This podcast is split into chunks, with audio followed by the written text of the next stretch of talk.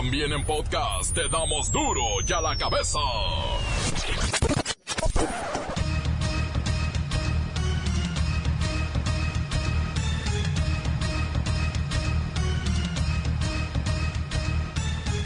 Viernes 22 de noviembre del 2019. Yo soy Miguel Ángel Fernández y esto es Duro y a la Cabeza, sin censura.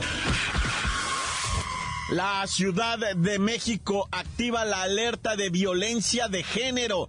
Ya veremos de qué se trata esto. He tomado la decisión de decretar la alerta por violencia en contra de las mujeres. Desde que llegué al gobierno de la ciudad, una de mis prioridades fue establecer una política pública para erradicar la violencia de género. Una de las acciones que tomamos, y quiero resaltar, es que contratamos y capacitamos a 166 mujeres abogadas que se encuentran desde mayo en las agencias del Ministerio Público, asesoran y dan acompañamiento a cualquier mujer que llega a presentar una denuncia de agresión sexual o de violencia familiar. Al apoyar a las mujeres en su denuncia, aumentaron las carpetas de investigación y también las detenciones. Pero lógicamente subió el registro de los delitos de agresión sexual y violación. Y es que el 65% de los casos de violación se da en domicilios. Y donde se caracteriza al agresor, 95% de los casos se comete por alguien conocido. Todas y todos en esta ciudad debemos decir, alto, basta. Por mi parte, como jefa de gobierno, tengo que enfrentar la realidad y mi gobierno va a defender con fuerza a las mujeres, a las niñas y a los niños que son víctimas de agresiones sexuales. Con esta declaración de alerta de género, vamos a hacer más visible el problema de la violencia hacia las mujeres y vamos a dar mejores resultados. Y en el mismo tema, la violencia que se ha generalizado en México se ha porcentualizado en los últimos 7 años que 100 niños, o un poco más, 102, mueren asesinados al mes. Sí, niños, niñas y adolescentes, 100 por mes. Poco más de 3 menores al día. Luego del descontrol del 20 de noviembre y la suspensión de clases para realizar desfiles en los diferentes estados de la República, pues ya se lanzó la propuesta de eliminar los fines de semana largos.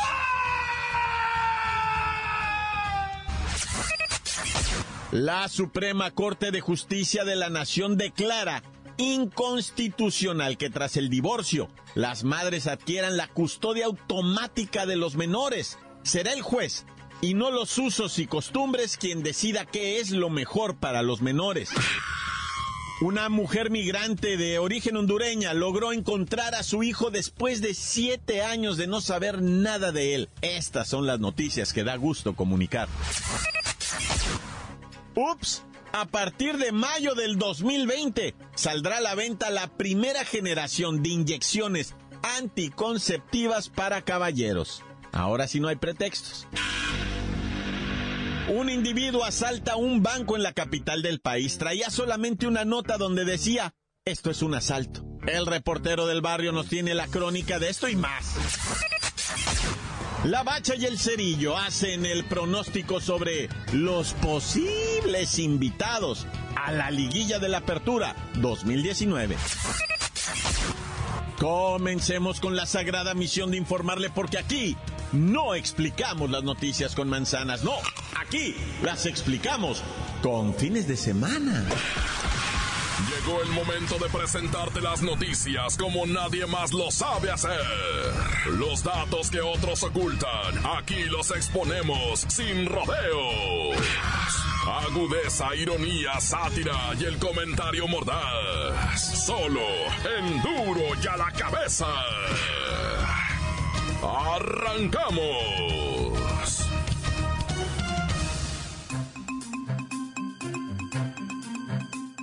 La primera sala de la Suprema Corte de Justicia de la Nación declaró inconstitucional la norma que otorga a las madres la preferencia en automático para ejercer la guardia y custodia provisional de menores de edad en los juicios de divorcio. ¡Ándele! Vamos con Luis Ciro Gómez Leiva para que nos deje en términos más claros qué significa esto. Miguel Ángel, amigos de Duro y a la Cabeza, la Suprema Corte de Justicia de la Nación considera que la tradición en favor de la madre de quedarse en automático con la custodia de los niños no solo reafirmaba estereotipos de género tradicionales, sino que profundiza el rol de la mujer madre e impide erradicar la concepción de la feminidad tradicional. Incluso va contra las nuevas leyes de equidad e igualdad de derechos a ambos géneros. Así nos lo explicó el licenciado Tracalino. Luis Ciro, buenas tardes a ti y a todo tu auditorio.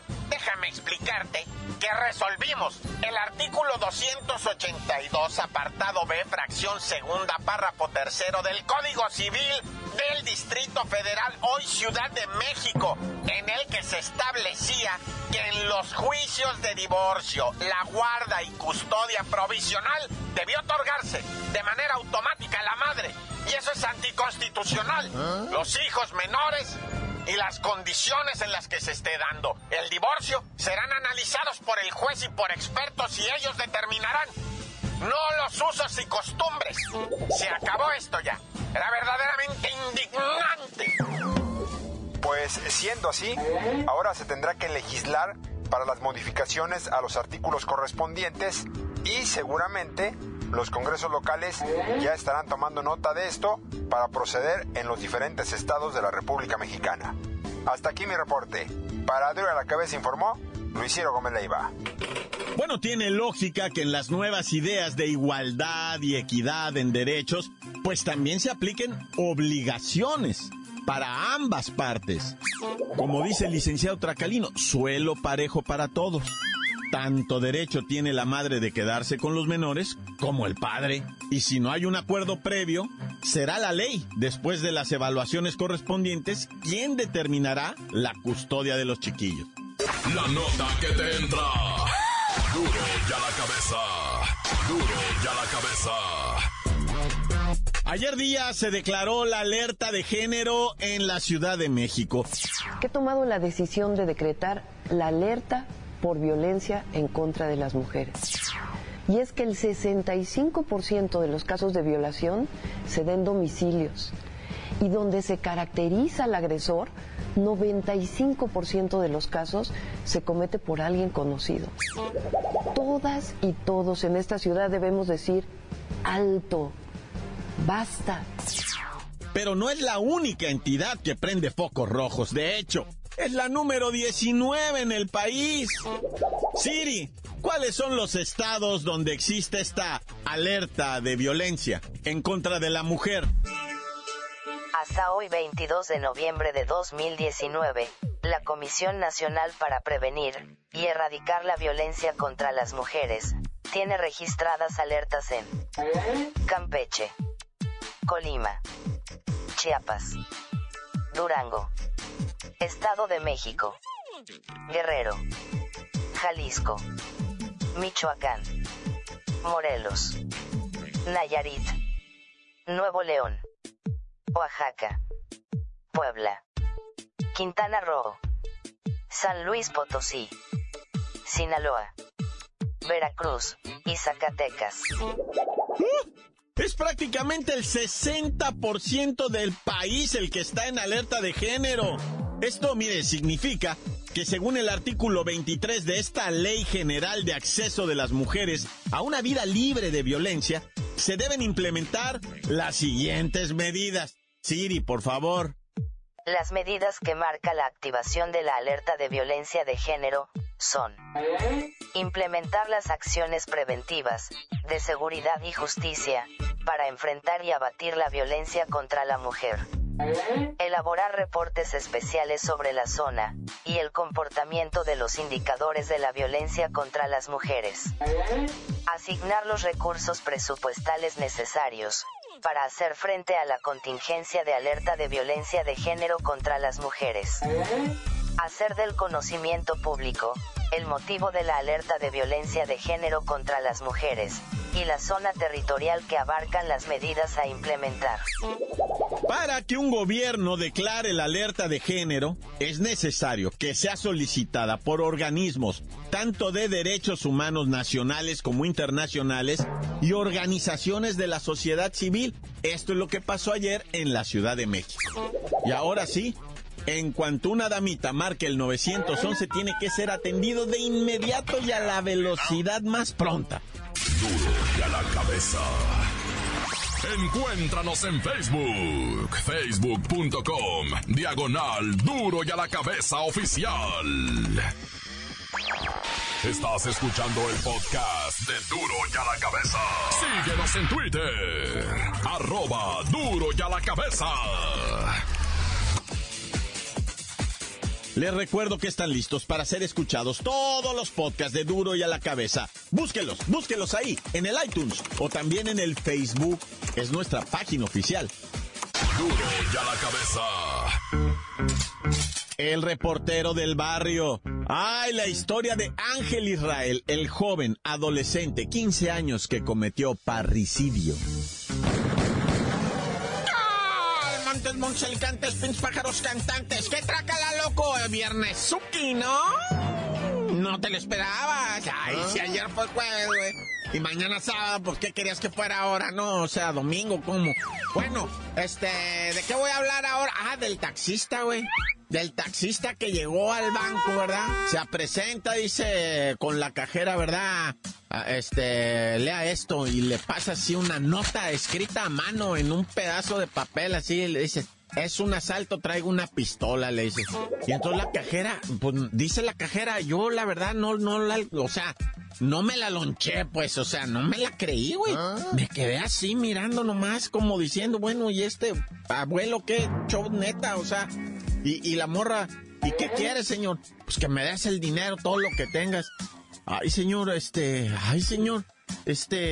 animal que le aprieta el pi, pi, pi, pi. Y pues inmediatamente, ¿verdad? Se cerraron esas puertas de seguridad. Y yo no sé, hasta gas empezó a salir, ¿verdad? Gas de la risa, ¿no? Y empezó a darle risa al viejillo. Pero no, pues resulta que era un taxista, ¿verdad? Que trae una bronca de feria y que deudas y que no sé qué. Y se le hizo fácil escribir en un papel, esto es un asalto, trae un arma de fuego, ¿verdad? Una pistola. Y dárselo a la cajera. Pues la cajera le vio la cara de buena gente al viejo. Ay, ¿qué pistola va a traer usted, viejo? Si se mira toda, ¿verdad? Me gusta pa' suegro, dije, pa' sugar daddy, ¿no? Ay, acá. Oye, y pues hay que platicarte la historia. ¿Te acuerdas del muchachito, 15 años, que te platiqué? Mató a su papá porque lo había violado. Fíjate que ya salió más información sobre esto. Para los que no saben, ¿va? En el Estado de México, un hombre, ¿verdad? Un señor adulto ya, ¿verdad? De nombre Regino, llamó a su familia, a su hijo, a su hija y a su esposa que se sentaran porque quería hablar con ellos y les confesó ahí mismo, ¿va? Que él los había violado al niño y a la niña. Cuando eran niños, ¿va? Él tiene 15 años, el muchachito, ¿verdad? De nombre Ángel Israel. Angelito tiene 15 años. Y ahí les confesó, mis hijos, yo los violé. Resulta que el señor había sido capturado hace 2 años en Yucatán también por violar menores, pero se libró de esa, ¿verdad? Y les confesó, tengo este problema y la canción. Y la mamá no lo podía creer, estaba llorando, se revolcaba del coraje, lo estaba insultando cuando el muchacho de entre sus ropas saca una pistola y le mete 5 balazos a su papá, ¿verdad? Pero en la tranquilidad total, 3 en el pecho, 2 en la cabeza, baja el arma, abraza a su mamá, le dice, perdóname mami, pero esto no podía seguir así, este señor era un monstruo, dice. Y entonces, dice, llama a la policía, yo me entrego y la canción. Se llevan al muchacho, ha detenido, pero la fiscalía dice, ¿sabes qué? Que hay unas cláusulas ya en nuestras legislaciones, que primero dicen que el morro tiene 15 años, ¿verdad? Pero ya se le hizo un estudio psicoemocional, ¿verdad? Y está denotando que él es víctima de ese hombre, ¿verdad? Que él es una víctima y que finalmente pudo defenderse, o sea, se tardó en defenderse, pero es una víctima, dicen. Entonces, el muchacho puede ser que salga liberado. Tienen que hacer otro proceso de decir, bueno, vamos a estudiarlo como un asesinato y a la mamá también le vamos a achacar omisión, va, por omisión de cuidados, va, le llaman a ese rollo. Pero el morro por lo pronto dice, miren, si me quieren dejar en el bote, déjenme en el bote. Si me quieren sacar con mi mamá, yo acepto lo que la ley diga. O sea, el morro hasta eso, le gira la piedra 2, 3 y lo están señalando. O sea, ya le hicieron los exámenes psicomadre que se llaman, va, y sí salió bien afectado el morro, va.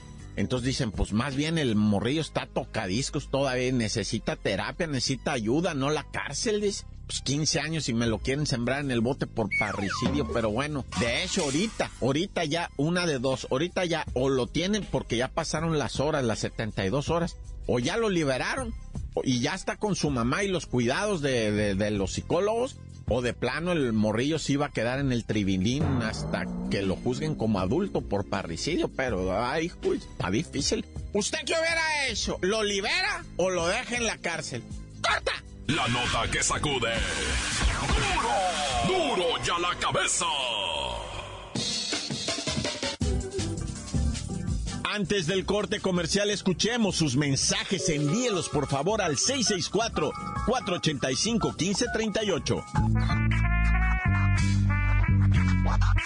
Duro y a la cabeza. Te damos las noticias como nadie las da. Sin cuentas ni cuentos en vendos, puras exclusivas, crudas y ya el momento. No se explica con manzanas, se explica con huevos. Te dejamos la línea, así que ponte atento. Aquí estamos de nuez. Reportero, buenas tardes. Pablo Martínez de la Torre. Saludan a la peluda, al tilín, al pechocho, al colosio, al tacho y a todos los que integran el escuadrón de la muerte ahí junto a los deloteros. Los deloteros, camoteros, tratá, córtale, se acabó. Duro y a la mesobas, sin dulzura. Aprovechamos para decirles a todas esas razas de Ensenada que están chambeando, que se pongan las pilas, cómo amanecieron de lo llovido, mijos. Ahí les mando un saludito al Crucito, alias el Precioso, chulos hermosísimos. Ahí pónganse las pilas a escuchar la 103.3, mijos. No tiren hueva, no tiren barranca, no se emborrachen, no se embaracen, no se droguen, no pierdan la vida, no hagan nada más que disfrutar la vida buena y sana, mijos. Duro y a la cabeza, sin dulzura. Encuéntranos en Facebook, facebook.com/Duro y a la Cabeza Oficial. Esto es el podcast de Duro y a la Cabeza. Vamos a los deportes, ya está aquí la Bacha y el Cerillo. ¿Qué nos pronostican para esta última jornada?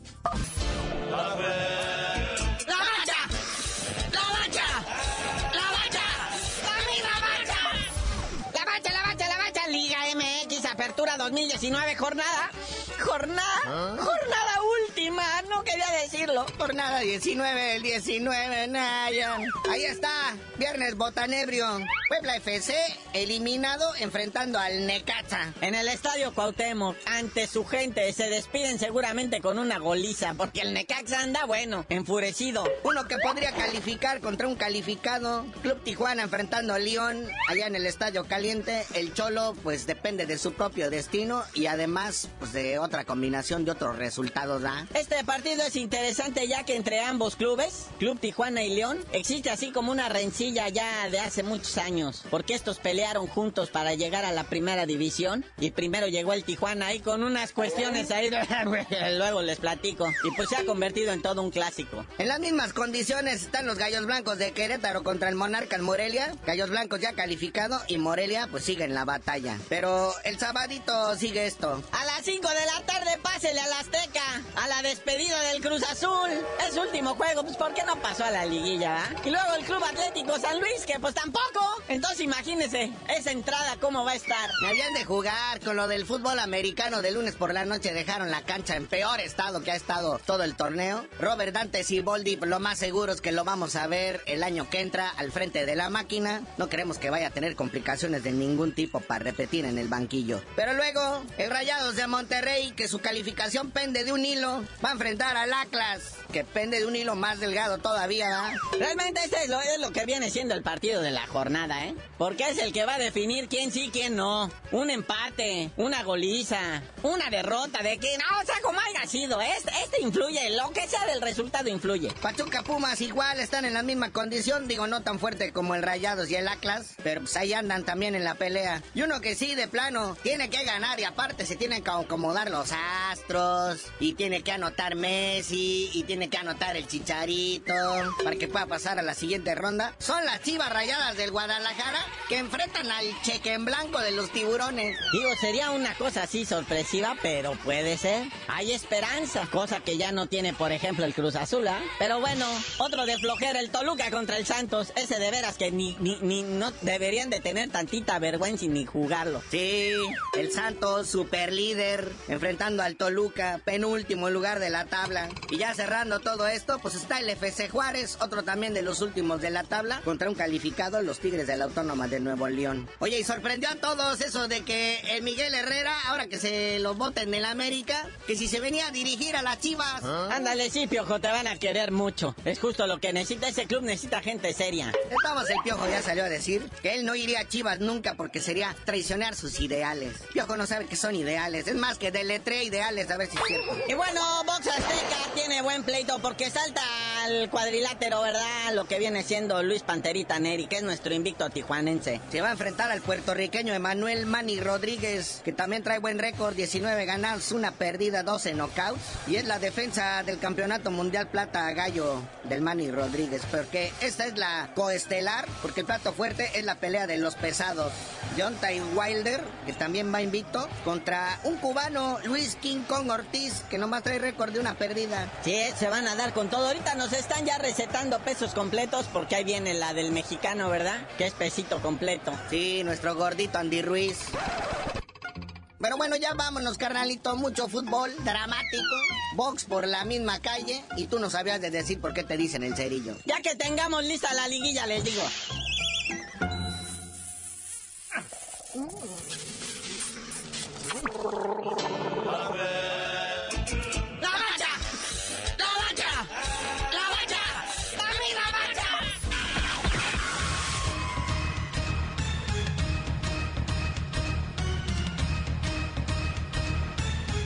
Por ahora hemos terminado, pasen ustedes extraordinario fin de semana y pues hay que recordarles que siempre aquí en Duro y a la Cabeza el compromiso es no explicar las noticias con manzanas, no, aquí hay que explicarlas con huevos. Por hoy el tiempo se nos ha terminado. Le damos un respiro a la información, pero prometemos regresar para exponerte las noticias como son.